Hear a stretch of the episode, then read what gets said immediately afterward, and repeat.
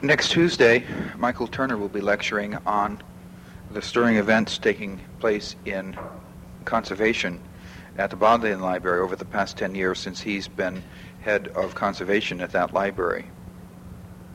This evening, Alistair Johnston, who is uh, the co-proprietor of a press known as the Poltroon Press, and I don't think that the word naughty is in my vocabulary very often. The Poltroon Press is a naughty press, and the world is very much better for it. It's a pleasure to have him here tonight lecturing on 19th century American type specimens. 19th century, 19th century English language specimens. I take it that naughty is K N O T T Y. Well, I propose to um, bore you for about a half hour by reading you sections of my forthcoming Magnus Opium on the subject, and then uh, show you some slides to alleviate the uh, the headache towards the end of the talk. And um, Terry was asking me uh, whether this work is going to be as unscholarly as my other efforts. And uh, I was trying to explain to him that um, my approach to 19th century type specimens is different from that that has already been taken by the real scholars of the field, people like Nicolete Gray and Rob Roy Kelly, who have been studying the specimens to extricate a history of the development of the forms of the types. But um, I wanted to find my own reason to look at these magnificent books. And uh, being of a poetic sensibility, you might say, I decided to examine type specimen books from the point of view of their content, their literal content. Why was it that nobody had actually really looked at these books as works of literature? Was it that they just seemed like nonsense? And if so, you know, why wasn't that reason enough to start to examine them? And um, I found a great quote in uh, Borges' Library of Babel, this much is already known. For every sensible line of straightforward statement, there are leagues of senseless cacophonies, verbal jumbles, and incoherences. And I think that really sums up what's going on in the 19th century type founder specimens, because although there is this very necessary um, role of the type founder to set out his types in a logical manner, to demonstrate to the printers how they can use those types, they also have this irresistible urge to send it up and to parody the way that printers use the types, to take the, uh, the everyday newspaper heading and to turn it into something really uproarious and scandalous. And um, looking at them now, you can see that very often they were composed extremely haphazardly. They're full of typographical errors, but there's an incredible thread running through them that really gives you a true mirror of the times, the subconscious voice of the compositors who are concerned with all of their everyday concerns, you know, their alcoholism, infidelity of their girlfriends, uh, r- sudden redundancy, and so on, are really present in all of these works from both England and America. And I've um, ten years ago, I came here to Columbia and spent a week looking through the ATF collection, and then uh, on a subsequent visit. Um, on a tri- trip to London, was able to look through the specimens in the St. Bride collection there, and found other threads running through the English language specimens.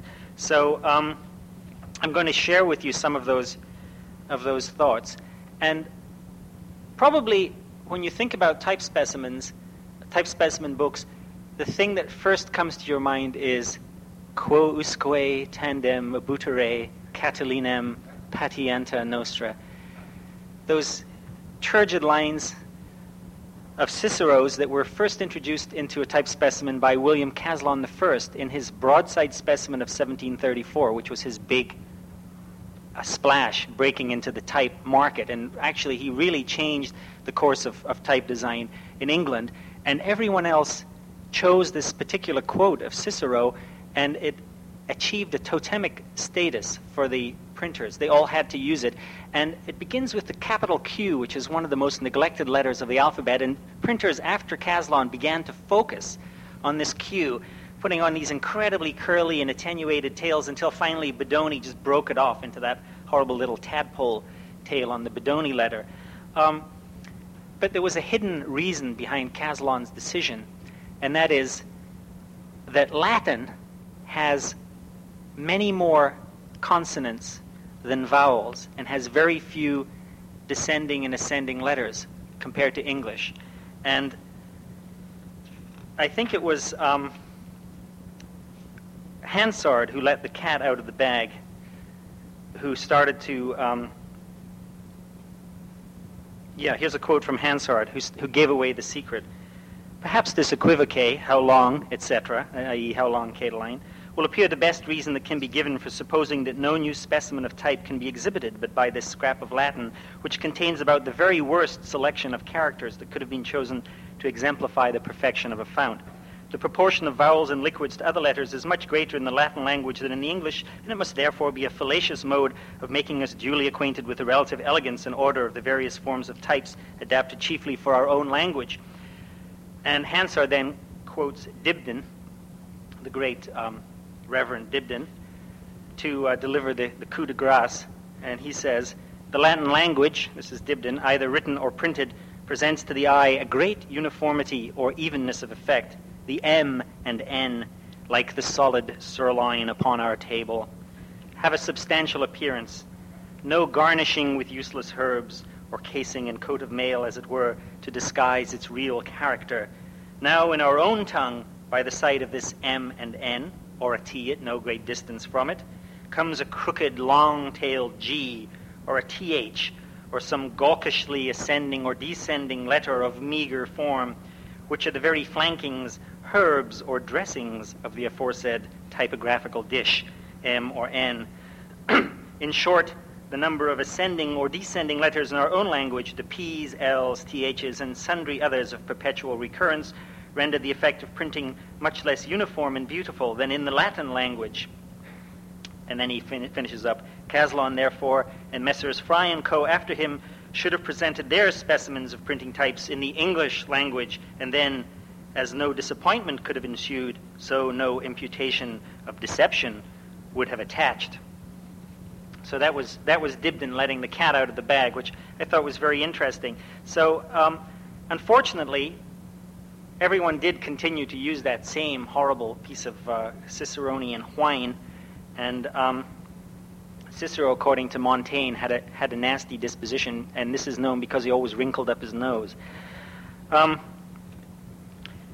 but as the types became bigger and larger with the introduction of, of advertising and marketing, and this is you know part of the industrial revolution taking place at the beginning of the 19th century, um, the founders are cutting new and larger types, and so they had to find shorter texts to display their, their types in, and so they couldn't use the, um, the Ciceronian formula. So for the larger sizes of the type, they would set them up in mock coaching cards, and a coaching card was placed in the window of an inn, and it would state the destination. So if you wanted to get somewhere, you would go to an inn, and it would say Brighton, and then you'd know that the coach to Brighton would stop there, so you'd go in and have a few drinks until the coach showed up. So they would set up these mock coaching cards. And um, they would also set up larger words. But the choice of words was invariably something along the line of man, mun, men, meant. So while they were English words, they were definitely in the category of typographical sirloin alluded to by Dibdin. And um, there wasn't really much getting away from this. And occasionally a little witticism creeps into it, like uh, Blake Garnett, who have a coaching card that says remote at more, which I really like. It's sort of, sort of a near anagram. And um, the larger sizes of types would only be one word to a page, and that would be, say, 16 lines pica, which is about, let's see, 6 into 16 multiplied by 3. I'm not sure, it's about 4 inches high. Um, as the types got smaller, they would have two words, then three words. So you get this kind of Dadaistic cut up poem. Uh, one example from the New England Type Foundry, right after the Colonial War, is qua, model, man, arms, aim, come, men, male, am, shot. So if you read, if you read these books, you start to understand what's going on, and the, the uh, subconscious voice of the compositor is coming through in this strange, disjointed, but nevertheless very telling fashion giving you a, an insight into his, um, into his subconscious mind. And uh, here's one from Caslon. Oh, ha, mo, mister, to, some. Pretty soon the founders, uh, I think Thorowgood was the one who started it, would start using fragments of words or nonsense syllables. Riz, mat, mez, hone. And thinking about this, I realized that the beginning of the 19th century was the time at which the uh, British in particular were going off to Persepolis and other parts of the world and digging up fragments and coming back to London and laying out these fragments and trying to decipher them. And the newspapers were always publishing little scraps of, of half deciphered poems and half half understood things. And I think there was a general mania for this kind of uh, acrostic mentality that, that led to this uh, reflection in the type specimens of this sort of fragmentary language. Um, and then as the uh, as the poets or the typographers got more uh, adept at it, we start to see minimalist, true minimalist poetry. Uh, you know, a one-word poem that says something like "gas" is a good example, or uh, a comment on the, the tendency to bold-faced types. Quit. But um, in the smaller sizes of type, the printers found that they had to do something other than just keep repeating this Ciceronian whine, which was really beginning to grate on everyone's nerves. So the next alternative was to start to approach something like a history of printing or articles about the origins of printing. Now, although this was 400 years almost after the introduction of printing, nobody really knew how printing had started. There was something known about this family called the Gutenbergs and the fact that the Gutenbergs used wooden blocks and that Gutenberg had a son-in-law called Fust who was probably in league with the devil. So it's all very, very nebulous and very, very suspect. And, and thinking about this, there's no wonder because paranoia is one of the shades that has always attended the art of printing. And printers are very secretive, even to this day, and very, very furtive. Um, but nevertheless, historical passages would, would be set up. And they would say things like this one from Vincent Figgins, um, talking about the invention of printing, or as he calls it, the discovery. The consequence of this happy and simple discovery was a rapid series of improvements in every art and science, and a general diffusion of knowledge among all orders of society. So they all start to pat themselves on the back. But then he goes on to describe how the clergy initially ascribed the invention to the devil. Books were written with the blood of the victims who devoted themselves to hell for the profit or fame of instructing others. Uh, Richard Austin, one of my favorite uh, type founders, and I'll be showing you some of his work in a minute, had this paragraph. Um, the art of printing was invented by the Gutenbergs at Mentz about the year 1450, who used types cut in wood but all authorities concur in admitting Peter Schoeffer, their son-in-law, to be the inventor of cast metal types, and we may suppose the whole art of letter founding as he produced an alphabet of matrices and cast metal types. Printing and type founding was first practiced in England by W. Caxton, an Englishman, in 1471. Very vague, although it's nice to see Mrs. Gutenberg getting a little uh, credit in there for once. Um, and then they would have things like Schoeffer was the first founder, you know, very, very uh, declarative statement. Where they got this information from nobody knows. Here's a great one from, uh, from William Thorowgood. The invention of printing took part took place in the early part of the 15th century, and it long remained an undetermined point concerning the place where and the person by whom it was then discovered. The best authorities placed the event between the years 1440 and 1450. Good guess. It was a long controverted question by many learned antiquarians whether Gutenberg or Faust was the inventor of the art till happily the original instrument was found by which it appears the former only associated the other with him for the sake of their purses, he not being able to proceed without on account of the great expense attending the cutting of blocks of wood, which after they were once printed from became entirely useless for any other work. This instrument, which is dated 6 November 1455, is decisive in favor of Gutenberg. The honor of inventing single types made of metal is ascribed to Faust, wherein he received much and valuable assistance from his servant and son-in-law who invented the punches, matrices, etc. And then later on in the same book, Thorowgood, this is um, from about 1820, 1824, I believe. Of all the discoveries which have been made, we conceive the reflecting mind will admit that none have tended more to the improvement and comfort of society than that of printing. In truth, it would be almost impossible to enumerate the advantages derived by all professions from the streams of this invaluable fountain, this mainspring of all our transactions in life. It was justly said by a celebrated writer that were the starry heavens deficient of one constellation, the vacuum could not be better supplied than by the introduction of a printing press. So we're going to have this new constellation in the stars based on a printing press. Um, and then for a little variety, we throw in a historical paragraph about uh, Catiline, of course. Who else? Something along the lines of Lucius Catiline was descended of an illustrious family. He was a man of great vigor, both of body and mind, but of a disposition extremely profligate and depraved. So there's a lot of these very, very uh, querulous comments about the introduction of printing. Uh, here's one that's uh, Vincent Figgins. The art of printing, says Dr. Knox, in whatever light it is viewed, has deserved respect and attention. From the ingenuity of the contrivance, it has ever excited mechanical curiosity. From its intimate connection with learning, it has justly claimed historical notice. And from its extensive influence on morality, politics, and religion, it has now become a subject of very important speculation. And s- speculation is really the key word there because they're all just glossing each other's work, and they're, they're, uh, the certitude of their assertions is only reinforced by this, you know, by the fact that they're just robbing one another. And then they'll launch into poetry. What light is yon that shines so bright? Behold the press from which pure fountains spring. Or letter founding and printing are the twin professions which contribute most to the luxuries of literature. Okay, well, there's a couple more of these, um, which, if you bear with me, I'll read to you, uh, since it's easier for me to read them to you than to show you slides and have you read them. Here's one from Montreal Type Foundry, and this is, is this is as late as 1849. And uh, right around this time, there was some real serious study going on into the origins of, of printing. Uh, particularly, the Great Exhibition of 1851 caused this whole revamping of British printing history in the first biography of, of uh, Caxton. Um, but in 1849, they're still coming out with these really waffling uh, paragraphs.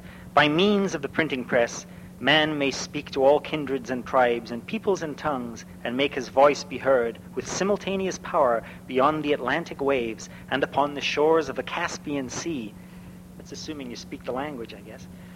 And amid the population of Europe. Nay, he may speak to accumulating generations after death with all the freshness and force of eloquence. Printing gives to man a sort of ubiquity and eternity of being. It enables him to outwit death and enshrine himself amid a kind of earthly immortality. His words that breathe and thoughts that burn are enshrined and embalmed, and with him thousands hold profitable or hurtful communion till time is no more. If then we are loudly called upon to be careful what we speak and what we do, we are doubly warned to beware what we throw into the press and invest with the power to endure and strength to pass every sea and to visit every people. It is to this we are indebted for the promulgation of the arts and sciences and for every other social and intellectual blessing. In short, it may be asked, what is there that tends to improve the moral and physical condition of man that is not fostered by the all powerful energies of the press? But later on in the same book, Montreal admit the history of the art of printing is enveloped in mystery. This art, which commemorates all other inventions, which hands down to posterity every important event, which immortalizes the actions of the great, and which above all extends and diffuses the word of God to all mankind, this very art has left its own origin in obscurity and has given employment to the studies and researches of, and we'll never know what, because this is a typical thing of all these founders they'll give you a paragraph and it runs off the end of the page and you turn the page and it doesn't continue. Or the alternative of that is they'll start in the largest type with something that says the invention of printing. And then you'll turn the page and it'll be slightly smaller type and it'll say the invention of printing was an event. And you turn the page and the next smaller size, the invention of printing was an event of the greatest possible consequence to mankind. And it's like that children's parlor game, you know, the fireside game where you try and remember whatever everything the person before said, and then you add a bit, and the next person has to repeat the whole thing. And there's a great specimen, um, not of a type foundry, but of a printing office, Joseph Aston of Manchester, 1808. There's only one known copy in San Francisco Public Library. There's also only one known copy in the world, as well as the only known copy in San Francisco Public Library. And by the time you get to the end of this little parlor game, and it's incredible because there's a comma about every four words, whether it makes sense or not. So you get the sense of this sort of handing on.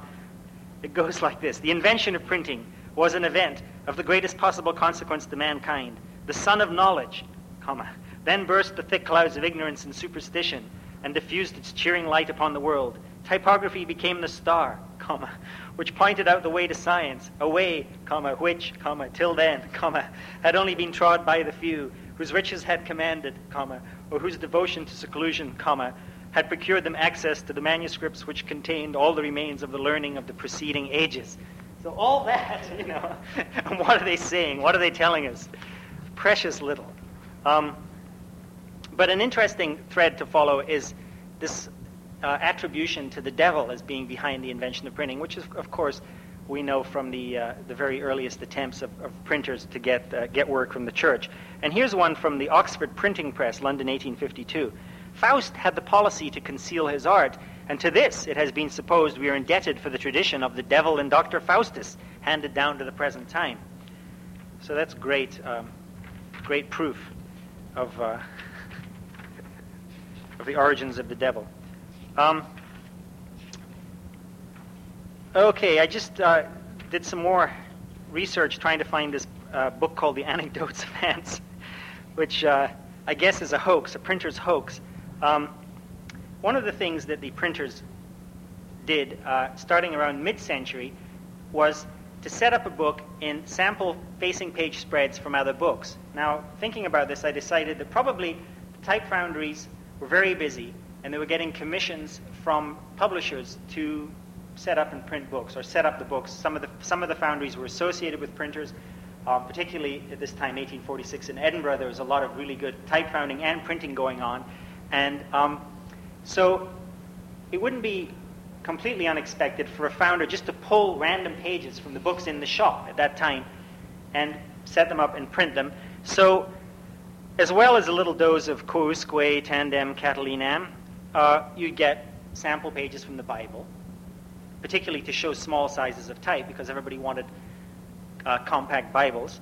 Um, and then you would get samples of other books that were popular at the time, like Sir Walter Scott. So we get an idea of what it was people were interested in reading from the books that appear in the type specimens. Uh, very popular, Gibbon's Decline and Fall of the Roman Empire. In fact, in um, 18, 1862, Figgins, who were one of the most important foundries in London, uh, started in about 1812. 50 years later, they put out a specimen of new book founds and the whole thing was composed in extracts from Gibbon's Decline and Fall of the Roman Empire. All different sizes, all different type styles. So they were casting their vote over the Bible and certainly over the other kind of historical speculation and, and uh, Ciceronian whines that were, were popular.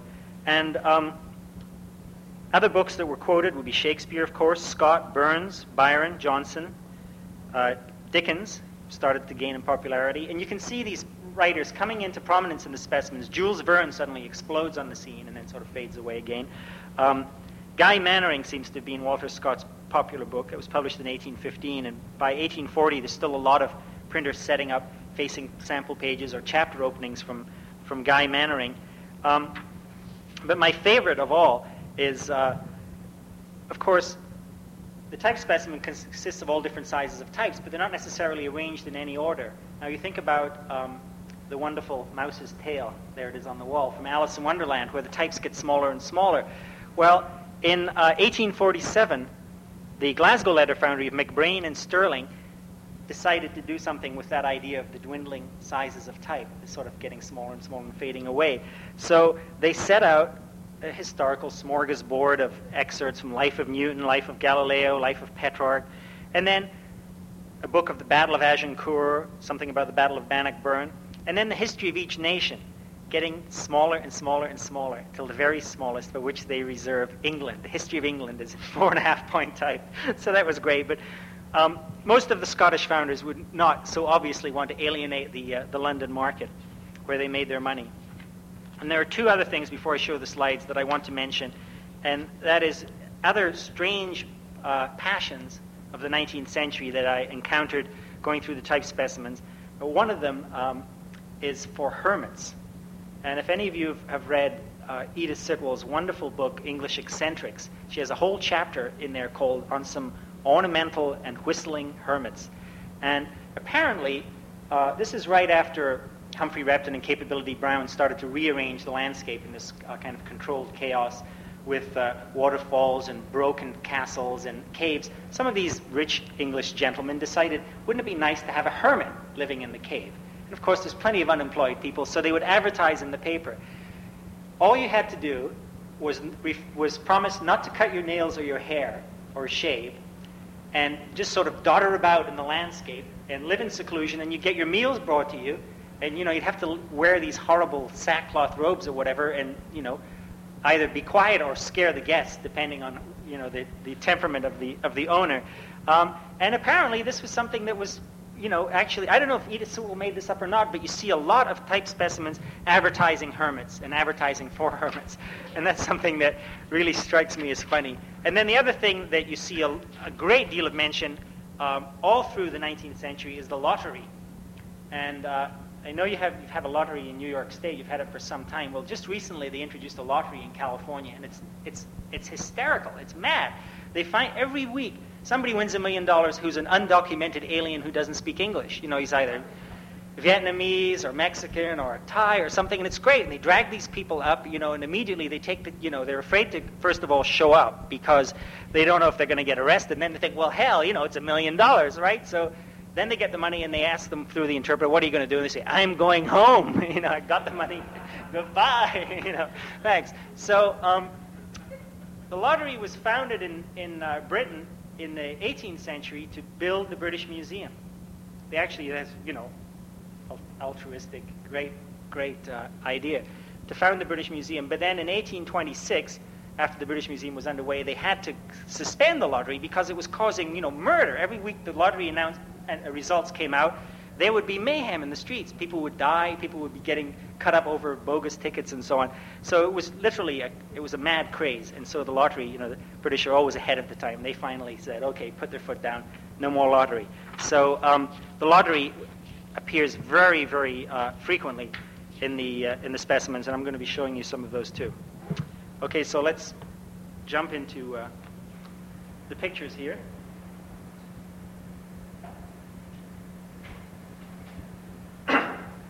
And I want to start with some of the work of my favorite uh, type founder, Richard Austin. These pictures are a little yellow. I'm sorry. I took them uh, upstairs 10 years ago with available light, which was sort of watery neon. So um, they're not really the sharpest quality. But um, this letter, which is, um, as you see, 12 lines typo, or about two inches high in the original, uh, they've chosen the word omen, and I can only assume it's because Austin sees what's coming. A very, very smart type cutter. Everybody had been copying the Baskerville letter um, after about 1757. And by the time this appeared in 1791 in the specimen of, of Simon or Simeon Stevenson, um, and Austin had previously worked, cut the type for John Bell, it's now known as Bell, Austin realized that the trend in type design was shifting away from the old calligraphed letters towards a more modern emphasis. There's still the modeling that you get from a, a pen-drawn letter, where if you take a pen nib at a 30-degree angle and turn it around a corner like that, you get this uh, increasing stroke width. But the emphasis is now horizontal and vertical, rather than the 30-degree axis that had prevailed in type design up to that time. And there's also this increased tendency towards contrast between thick and thin, which, of course, when the modern types came in after the turn of the 19th century, it became extremely pronounced. The, the uh, serifs were no longer bracketed, and there no longer was this gentle, graduated modeling of the letters. So I think that Austin is saying here that this is the shape of things to come. And here's a coaching card. Um, it may seem to you that it refers to a bathing machine of some type, but uh, actually it's, a, it's for destination in, um, in the southwest of England. And the very earliest display types were, in fact, just remodeled versions of the old, obsolete stock. The, uh, the founders, rather than throw out their, their old stock, would take the punches and they would get, presumably, the apprentice who was learning the craft to do something like scribble little decorative lines on them. And so the first display types in England were just revamped older types and they just had little inlines or incisions in the types. Sometimes they would take the bolder Caslon style of letter, they cut a hairline, which would make the letter lighter, and then it would give it a little built-in drop shadow. Austin went on to cut a lot of types for his own imperial letter foundry, and then in 1822 he cut the types of William Miller, which still survive today as Scotch Roman, or their Scotch Roman types are based on these types. And you can see that the, that the omen presage, this change, has now been fulfilled, and we now have this modern type that's uh, still has bracketed serifs, but there's a much stronger contrast between the the uh, thick upright strokes and the thin horizontal strokes. And there's only a, uh, actually a 25% difference between a modern type and a bold type. A bold type has a stroke uh, width to height of 1 to, 1 to 4, and a modern type has a stroke width to height of 1 to 5. So it's a very slight difference that gives us that, that distinction between what we consider bold types and what we consider the modern types. And this is one of Austin's, you see his signature there, one of his wood blocks. He was also a wood engraver. He wasn't as good as, as Bewick, but he was certainly uh, one of the greatest type cutters of the, of the century. And this really appeals to me, this Austin page, or it's not set by him, but the type is by him, because of the constant typographical errors in the type specimen books. And Maine would be a destination, not in England, but it would simultaneously refer to Maine in France and also Maine in America. And a lot of the market of the type uh, at this period was overseas to, to France and America, although after the, the War of Independence, there was a native type founding industry in America, albeit equipped with alien talent. People like um, Archibald Binney and, and other people from Scotland, uh, George Bruce, uh, came over to this country and set up type foundries here. So they trained over there and then practiced over here.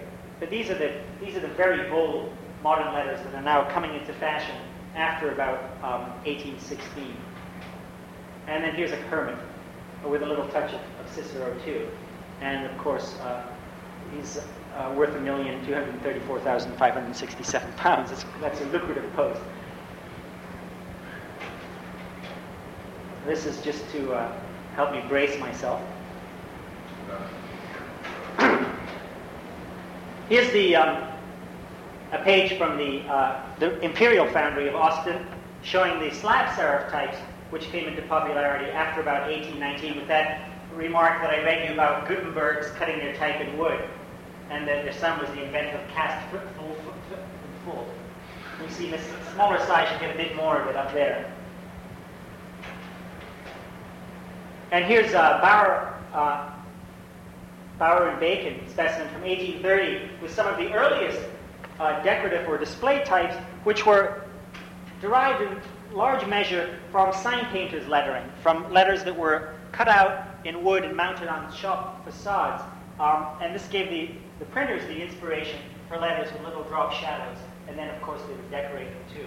And here you see this idea I was talking about of taking the older, bolder types, although this is obviously not an older type, but a modern type, but the idea of revamping the type just by incising little lines into it. Here's another page from Blake Garnett of 1819, which has just the usual Ciceronian garbage up here, but it has this wonderful little poem at the bottom. And I looked at that and I thought, wow, that reminded me forcibly of, of uh, James Joyce's Murkmeow in, uh, in the Calypso section of, of Ulysses, where um, Leopold Bloom feeds his cat, and the cat has this very specific word that it says. And I think that this is a a 19th century uh, person with the same idea in mind of the growling dog. And it's just tucked down at the bottom of the page, and I guess they, they're showing off the fact that they have this uh, lovely uh, italic with, it's a very heavy italic, but it has these little scorp, uh, hollowed out bowls. In fact, you'll see later on in a larger version of the type, the, um, this, what I'm talking about, the hollowed out letters. Here's a, a Thorowgood page with a sort of strange mixture of, of Catiline uh, and uh, an auction notice. Um, and this Thorowgood was great in this weird juxtaposition. They become very, very dreamy. And um, he, uh, he's not a, a type founder, he was just an entrepreneur. And actually, uh, the story goes that Thorne, whose foundry it was, started the Fann Street foundry, went broke. Thorowgood won the lottery and bought the foundry. And so Thorowgood is the one who's the most avid in promoting the lottery in his specimens.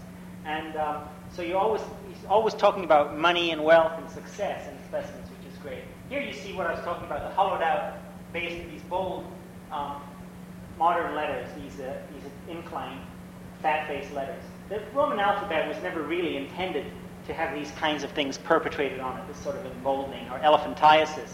And uh, consequently, the printers had to come up with, with solutions to the problems. The obvious problem was the lowercase a, and so they invented the one-story a, which was a great solution to the problem of the, the old a with the uh, two-story a with a little ball and the ball on it. And another thing they did uh, in the italic was to add these ball termini to the a and the n, and then also to the y's, and there's one at the m there, which they enliven the face considerably, I think. The, uh, if the letters are all like this, they tend to be monotonous and, and rather dull. Uh, unfortunately, the modern versions of these types are usually along the lines of this, the, the sort of bold Bodoni that you get as sort of the standard offering from print shops, uh, lacks this little added spark of humor in there. Here's a great, very dreamy combination of a coaching card and Cicero, the angelic Quousque to Manchester. Can't wait to get on the coach. Find out whatever it is is angelic in Manchester. And Thorowgood is perfecting his art here, or his typecutter is perfecting his art, and showing his very, very large type here, 16 line pica, um, honing it down. And you can see the, uh, the unbracketed serif, which is characteristic of modern face, and then the total lack of transition between thick and thin. The exterior form of the letter remains the same, but the interior, you see, just becomes this sort of knife edge paneling here. There's no attempt, except in the O, there's a little uh, gratuitous curl in there. There's no attempt to give us any kind of uh, reasonable extrapolation of the inherent characteristics of the Roman letters in here. Uh, the E particularly is a, is a monstrosity. And uh, here's a giant slab serif, 25 line pica. Most of the specimens are, are quarto, 6 by 9. Presumably that was the, fit the press sizes they had. And by the time the binder got through with them, they barely stay on the page. And this is very common to see type specimens with the words going off the page, and particularly in the larger sizes of the type. And there's a great comment on this by L.I. Pouchée, screaming out, more margin, feeling really confined by these specimen books. But Pouchée, who was a Frenchman, uh, it's actually Louis-Jean Pouchée, um, moved to London, and uh, this is a great book that he published in 1819 with it. starts off, instead of recommending his types, he starts off attacking all the other founders.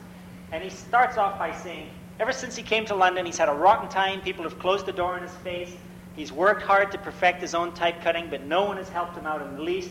And he goes on about so much for these men possessed of large capitals. He puts it in bold type. And he literally starts shouting at them in the introduction to his book by setting it out large, bold capitals. It's really incredible. He actually uses type um, pictographically or, or you know, uh, to reinforce his, his language and starts criticizing and calling down these other founders. And uh, this is him later on in the same book complaining about the, the, the uh, quarto format. Here's the two-story A. You can see what a misbegotten idea it is to try and fit uh, the old curves of the humanist 15th uh, century pen-drawn letter into this bold, uh, monstrous, pachyderm-like uh, character and also the teeth suffers too. Some of them are quite jolly, but um, for the most part, they're disasters. But um, and the founders usually don't give this much away. As I said earlier, the, the typographical sirloin is the thing that predominates. You can see there's lots of M's and N's, even when they're setting them in English. Here's another one with M's and N's. Mint. And here in this very, very large condensed, it's called condensed Egyptian, there was a passion for anything to do with Egypt. Uh, right after uh, the British expeditionary forces hounded Napoleon out of Egypt in 1801. The British then started looting Egypt, as you know. They took over all of the stuff the Egyptian, the uh, French had put together, pulled it back to England and London, and, and there was an Egyptian hall in Piccadilly where you could see uh, mummies and stuffed mermaids and stuffed monkeys and you know casts of the Rosetta Stone and so on. Um, so all the new bold types, whether they were sans serif or slab serif, were called Egyptian. And some of the farmers even spelled it T-A-I-N. They weren't quite sure about it. But this one actually uh, is, has the, the, uh, the foreshadowing of a Clarendon in it. The Clarendon is a condensed, bold uh, slab serif form, but it has a little bracketing. You can see that it's not quite a right angle in there. It's just a little curve. And there's an attempt here, I don't know what's going on, but it's an attempt to give some modeling to the letter. When it's blown up like this, you can see how truly horrible this little conjunction of, of strokes is right there. Um, but nevertheless, this is a, a, foreshadowing of the Clarendon form, which came in around 1856. This is about 1846, about 10 years before. And then the Clarendon was, was considered very, very expeditious for newspaper printing because it was a bolder type and would withstand a lot of abuse, a lot of printing, and was, was readable. It was a dark and readable typeface. Now there's a bargain. Not, uh, not bad. What are they, 12 quid each or something? No, about 15 quid. My arithmetic's off. So this is, uh, this is Thorowgood also. Here he is, really savoring, you know, chewing over his success. And here, the, sometimes the slab serifs were also called antique. There was just complete confusion of categories. Uh, there was no reason for the founders to copy the, each other's uh, names. You know, they copied the type, but then they give it a different name. So uh, the first sans serif of William Caslon in 1816 was also called uh, antique, as with some of these slab serif types. And here's a wonderful antique open, which has a very unusual kind of, of highlighting, inlining, sort of like uh, cr- the chrome lettering that you see advertising new cars has the same kind of uh, sort of flickering appeal. Again, a little disaster here and fortune smiling on the lottery. Here's a couple more lottery uh, quote texts. This one's in Nicolete Gray's wonderful book, 19th Century Decorated Typefaces, and it's from Caslon. Fortunate adventurers in the state lottery procure the successful speculators mansions and equipages, parks, etc., etc., etc. And then later on, they admit, in the state lotteries now wisely abolished by the legislature, the chances were so greatly against the adventurers that, according to the schemes, the purchaser of the whole lottery would lose half his money. Isn't that true? Few, therefore, but the imprudent, the inconsiderate, and the desperate became buyers of tickets and shares. Should the exigencies of the nation render the revival of lotteries necessary, it is suggested that by making the chances more equitable, it's a great hyphenation, that if the government, instead of a profit of one half, would be contented with a six RN. So, a little editorial by Caslon there. Um, and they would still gleefully yell on about the lotteries, although they would be pretending that it was, you know, ruining the nation. The hyphenation is an interesting point in the type specimen books because in order to make the books look smooth and even, particularly in the large sizes, they would dispense with hyphenation and just break words wherever they ended. So you would see a fragment of a word not broken anywhere like a syllable or a logical place and carried on to the next line. Uh, starting as early as 1812, 1816, all of the founders started doing it, and nobody even, you know, batted an eyelash. They would just dispense with hyphenation altogether, which is a great idea. It never caught on with printers, though. Made nice, even columns of text. This one, and that th- Thorowgood again, the lottery draws Numidian type. I can only assume as a reference to the Egyptian collections or the African collections of the British Museum, which they were hastily stuffing in there with, uh, with some of their, their wealth and some of their explorers. Unusual photograph. it's a, it's a, this is a black and white taken here. Uh, that's uh, actually looks that's my thumb and that's Francis Butler's right hand. And then uh, I printed the negative, and while I was printing the negative, I put my hands on the film to keep it flat. That's so the film doesn't have it. And then I need to make a slide, so I took a slide of the of the paper print that I made from the negative. So we've got black and white hands, negative hands, and then. You see my hands a lot cleaner here than, than here, but as usual, I'm digressing. Here's the. Uh, this is really how they, they felt that, they, that the people's senses had been kidnapped by this damn thing. And again, the word is being chosen for the typographical sirloin and also to show off these wonderful, the ball termini here on the N and the N and the A. And then this nicely scooped out, hollowed out uh, letters in the italic. This one I really like, the random medium. And again, it's, you know, it's typographical sirloin. Yeah, man. More typographical sirloin. These are from uh, Bower Bacon, 1830. And it's a wonderful kerning job they've done on the YA there. That's really superb. And this is one of those books you can read through, and it's all word fragments like meant and yan, man, and so on. And it, it has a sort of Dadaistic cohesion. You know, it doesn't sound any worse than Hugo Ball or uh, Kurt Schwitters.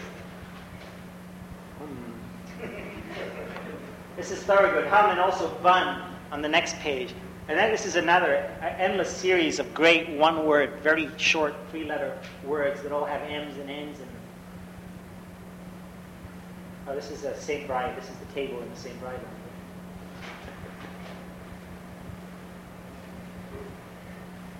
So I guess Boulder could be sociable. I don't know. Is that some kind of a cocktail patter?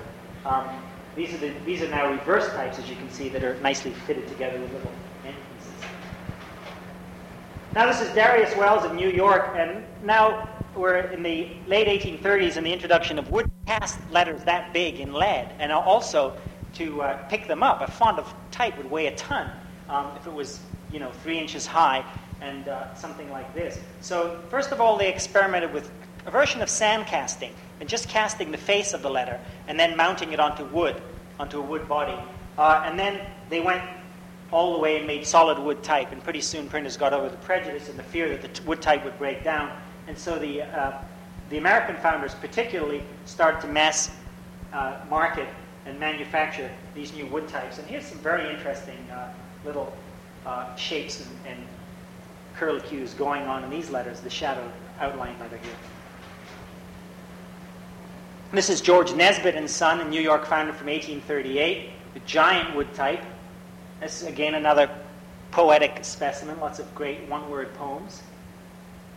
It's interesting that the, these one-word poems are about 100 years, or about 110 years before the, uh, there was a movement of minimalist poetry in New York in the 60s, who also wrote one-word poems. This one is, is incredible because they misspelled it. I guess they're trying to say founder. I'm not sure. There's a lot, lot of, of typos, and they're, they're so sloppy that the typos stay in the, in the subsequent editions of the books. Sometimes they would just print up a lot of leaves of the book, and then when they ran out of specimens, they'd add their new types and print up some more and just add the leaves together. So it's very hard to date the types because of this practice of, of just leaving the type standing. Thorowgood, for example, in all of his books, reprints pages that Thorne had set up um, 40, 50 years before. But um, occasionally they'll correct the typo, and sometimes they probably don't even notice it. This is an extremely strange type. It looks like it's sort of buried in the sand uh, with a long, long uh, sunset shadow coming through it or something. It's very strange. And usually they would, they would uh, also make a, another little jibe in the specimen. Uh, for example, the English founders have the same type, and they would set up a fake newspaper headline saying Northumberland Intelligencer as if to imply that people in Northumberland weren't quite as smart and they had this sort of weird backward looking type. This one always gets a laugh. this is the Italian style of type, and this they reverse everything. The, the weight of modern type is reversed to the horizontal rather than the, the vertical, and I can only assume it's a slur on Italy. I can't imagine any other reason for calling it Italian. I guess Italians were were, were unpopular. Uh, back in the 1830s and 40s, but this is truly a disgusting uh, letter form, and particularly the, the shaded version. And these uh, strange little flanges or serifs that are working out here. Really grotesque. Still, I'd like to get a font of it. here's, here's what I think is the uh, visually most beautiful specimen of the 19th century. There's a copy here. It's the 1838 uh, Wood and Sharwood's specimen of the Austin Letter Foundry. Richard Austin died about 1821. This specimen came out 17 years later, and it's not known to what extent he's responsible for these types. Probably none at all, because most of these kinds of types came into popularity after his death in 1821. So some, some unknown type cutter uh, designed these incredible display types. There's a whole book of them. They're really fabulous. And you notice that they emphasize metal bodies. They're not metal faces on wood bodies. These are solid metal types and they're truly magnificent. They're the bold, uh, mostly bold modern faces with a drop shadow. Some of them are, have other little attachments like this one, which is great, great leads on it. And unfortunately, because these types never sold, no, no fonts exist, and we don't have any record of any of the other letters. We could, you know, we could extrapolate what the other letters looked like based on these, but um, I suspect that they only cut the three letters for the specimen and then waited for orders to come in. And a lot of them, you know, didn't sell. It's really a phenomenal book. This one, I think, is truly magnificent. And uh, I've never ever seen anywhere in any example of printing or in any type specimen collection any other letters than these three letters. You see them reprinted quite often, but it's always these same three. And you know, you could draw the you could draw the P.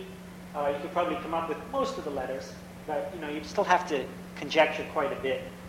Also, you'd have to be a great artist to come up with this great style. This is actually very much like Austin's style, the wood, the wood engraving style that you may remember from that William Miller title page. But uh, it may just be someone that, that apprenticed to Austin that actually cut these types.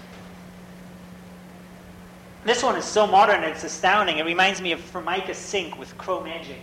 This great little uh, sort of mitered corners. I mean, it really has this three-dimensional look to it, sort of lifting off the page there. And they all say ram or rug or rum. There's a, this is another real gem. Of course, there's no copyright protection, so um, a lot of these types are plagiarized, particularly transatlantically. The uh, Austin Letter Foundry was in London, and no doubt uh, they shipped their specimen out to printers in, in uh, New York and Philadelphia that would buy type from them. But immediately those specimens arrived, the American printers would set to work to copy the types. They would either redraw them or they would buy a font of the type and, and cast, make uh, stereotypes, and then recast them. And you can tell because the recast types don't have all the fine lines; they start to fill in. Uh, the, the, the uh, this one was copied by um, uh, Nesbitt, I believe, either Nesbitt or uh, yeah, I think it was yeah Nesbitt copied this one. Um, right after this came out, this is 1838, I think about 1842, Nesbitt made a copy of this type, but it doesn't have all these fine little lines. There's a lot of filling in going on there. So you can tell that they just made casts, lead, lead molds, and then just recast the letters. You know, bought a font and then just ripped them off. So it's still a problem. There's still uh, real copyright problems in type design. This is a Tuscan, which became popular right around 1856, and a truly uh, amazing statement. And here's a really incredible sort of Art Deco one. I mean, this is 100 years before Art Deco, and uh, or even has sort of other overtones going on in there. This is another one that was plagiarized heavily by other founders. sort of looks like fabric or wallpaper samples. And here's one of the absolute gems. This is their, I guess, their condolences for people who didn't win the lottery. Lovely little uh, brick carved lettering. And the way the shadow echoes the, uh, the outlines of the bricks, too, I think is really wonderful.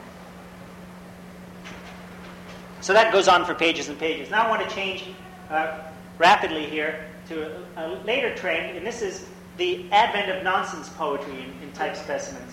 And uh, there's a strong tradition, of course, in English literature from uh, Jonathan Swift, the nonsense language used by the, the Houyhnhnms and the Laputians. Um, Horace Walpole uh, wrote a story, um, wrote a collection of stories that have nonsense in them. Uh, um, Derry Down Derry, which of course is Edward Lear, wrote all those great nonsense poems. And Lewis Carroll was probably the one that immediately preceded this specimen. It's the epitome specimen of the Caslon uh, and Glasgow letter foundry, London 1860. And uh, this is totally intriguing. There's pages and pages of stuff. Some of it are just typographical errors. You know, the, the uh, printer's his collection of his favorite typos, maybe. But then there's uh, like Dermonstate is a good. Really like, we're going to Dermonstate it there. Um, but then there's things like a tag. What's a nicer tag there? Or something that's being triggled. So intermixed with you know brig and ment, which is a ment has been handed down. It's now one of those sort of totemic words that all the founders are using.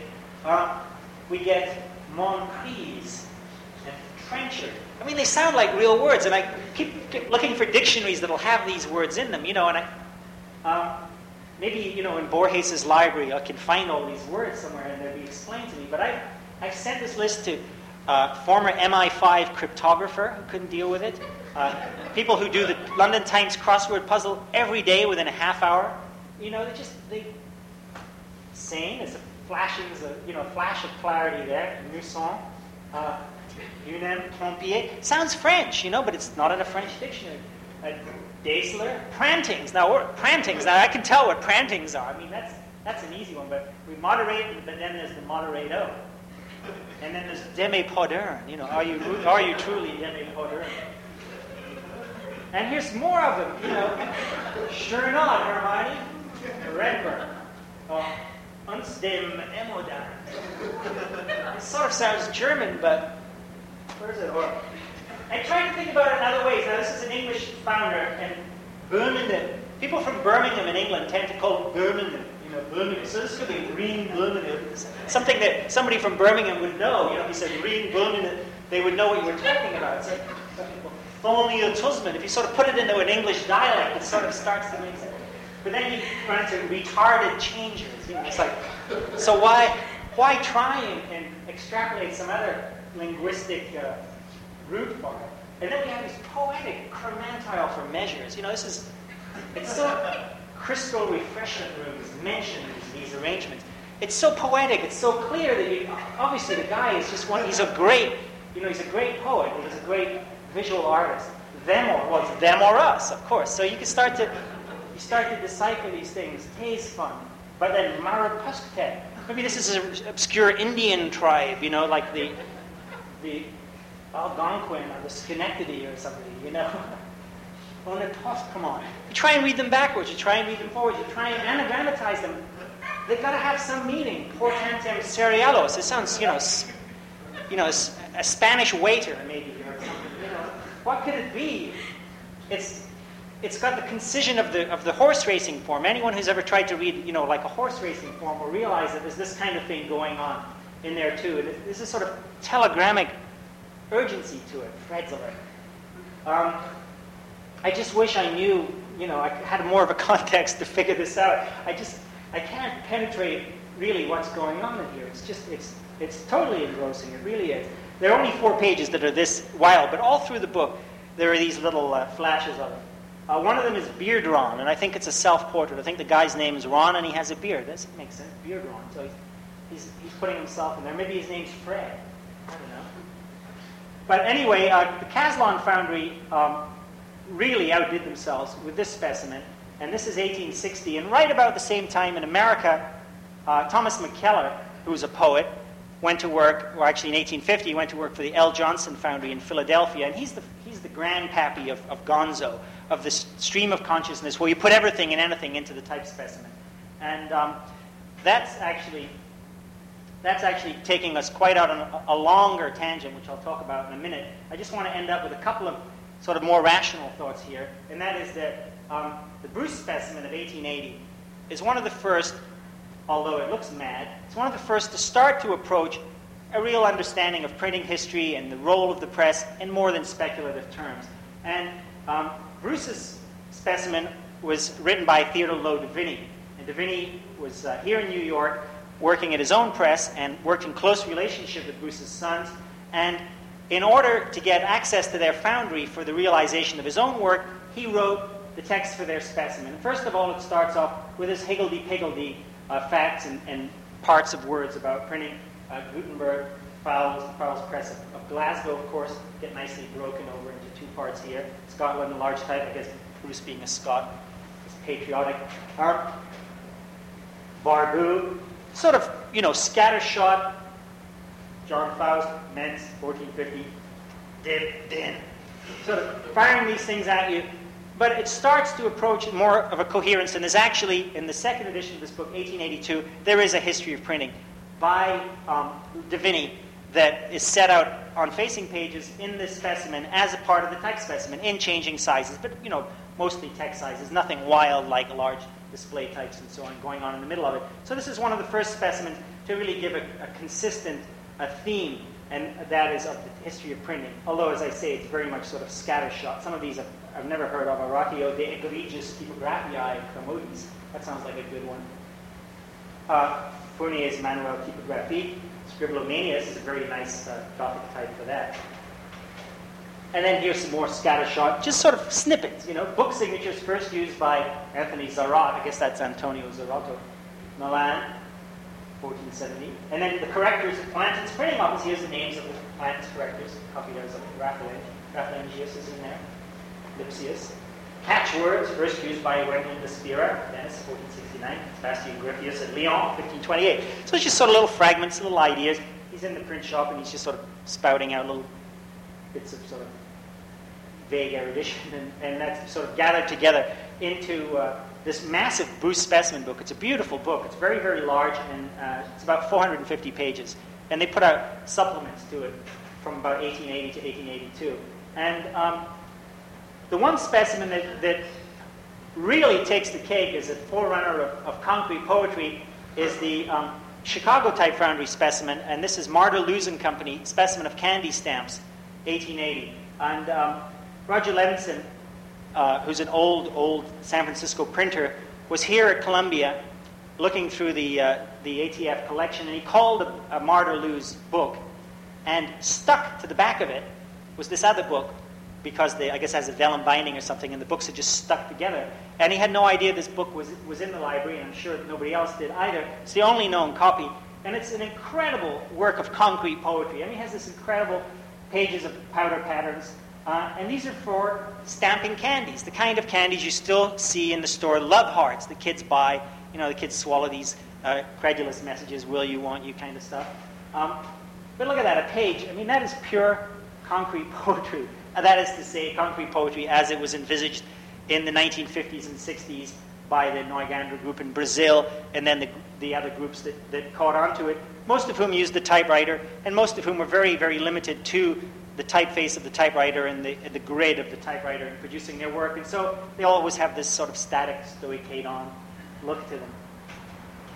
But also in this book of candy stamps are wonderful little, these are large too, wonderful little uh, snippets of popular culture. This is a page of Katzenjammer dialect. I dank so nieder. What's the reason with you? This page is of Yiddish. This, this page is of, of Irish. Was yet Finnegan's Wake? Uh, Kiss me, Kate, holy murder, you're a sweet one, and all this sort of stuff. And it's, it's really uh, a great index of the, of the, uh, the sort of mixture of, of immigrant culture that was going on in, in New York around 1860 to 1880, all of the dialects and the fact that everybody would be conversant, everybody would know a little bit of this. Hans, Vans, the Ben, the Goben, the Gemmelke Schleider, that's by name.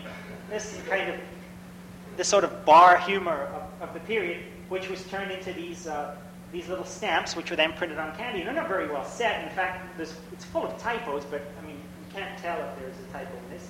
If you don't go out, it gets me a bully smell of what will. Um, Shimony Christmas is not so. There's pages and pages of this stuff, and it really is incredible. Um, the, the whole area of, of uh, sociology that is presented for, uh, for you excuse the dirty expression. Okay, well, finally, I just want to throw in a couple more because obviously I've, I've only just scratched the surface here. And um, the gonzo style that I mentioned, Merry Christmas, please remit. The gonzo style I mentioned was this um, absolute non-stop babble of uh, the life of the tramp printer, the printer who would come into town, go to a print shop, say, you know, you got a, got a job for a reliable printer, and the guy would say, well, are you temperate? You know, yes, yes, sir, I sure am. Here's your type stick. And the guy would set type, you know, all week, and he'd be really fast. He'd set type like lightning, and he would tell the young apprentices stories about all the print shops he worked at. Friday night, he'd get his pay, go out, get blind drunk, and they wouldn't see him again. And he would wake up, you know, and he'd get on a train somewhere, and he'd wake up in the next town. And some of them were running away from dead or broken hearts or whatever, and others of them were just on kind of sad trajectories. Who knows what they were looking for? But um, the type specimen books from 1865, this is uh, Cleveland Type Foundry of 1882, from then onward are an incredible uh, pastiche of newspaper articles, spurious want ads, uh, personal confessions, fake social circulars, um, bits of real news, bits of, of, uh, of, etymology, all the kind of scrap erudition that a printer would have at his disposal. And I'm not even going to go into that, but if any of you are interested, this is a plug. Thursday night, I'm giving a performance at the Center for the Book, which is somewhere in New York, I'm not sure where, uh, called An Evening with a Tramp Printer, when I recreate uh, the life of one of these characters entirely from specimen text. The whole my performance is, is entirely taken from uh, type specimens from 1880 to 1890 and tells the story of these poor unfortunate creatures. And um, my favorite of all the pages is finally is this one, which is the Fellowship of Bohemian Scribes announcing an hour for simultaneous writing throughout the world. I, uh, I hope that it is rapidly enacted. And if you have any questions, I'll be happy to try and answer them. Thank you.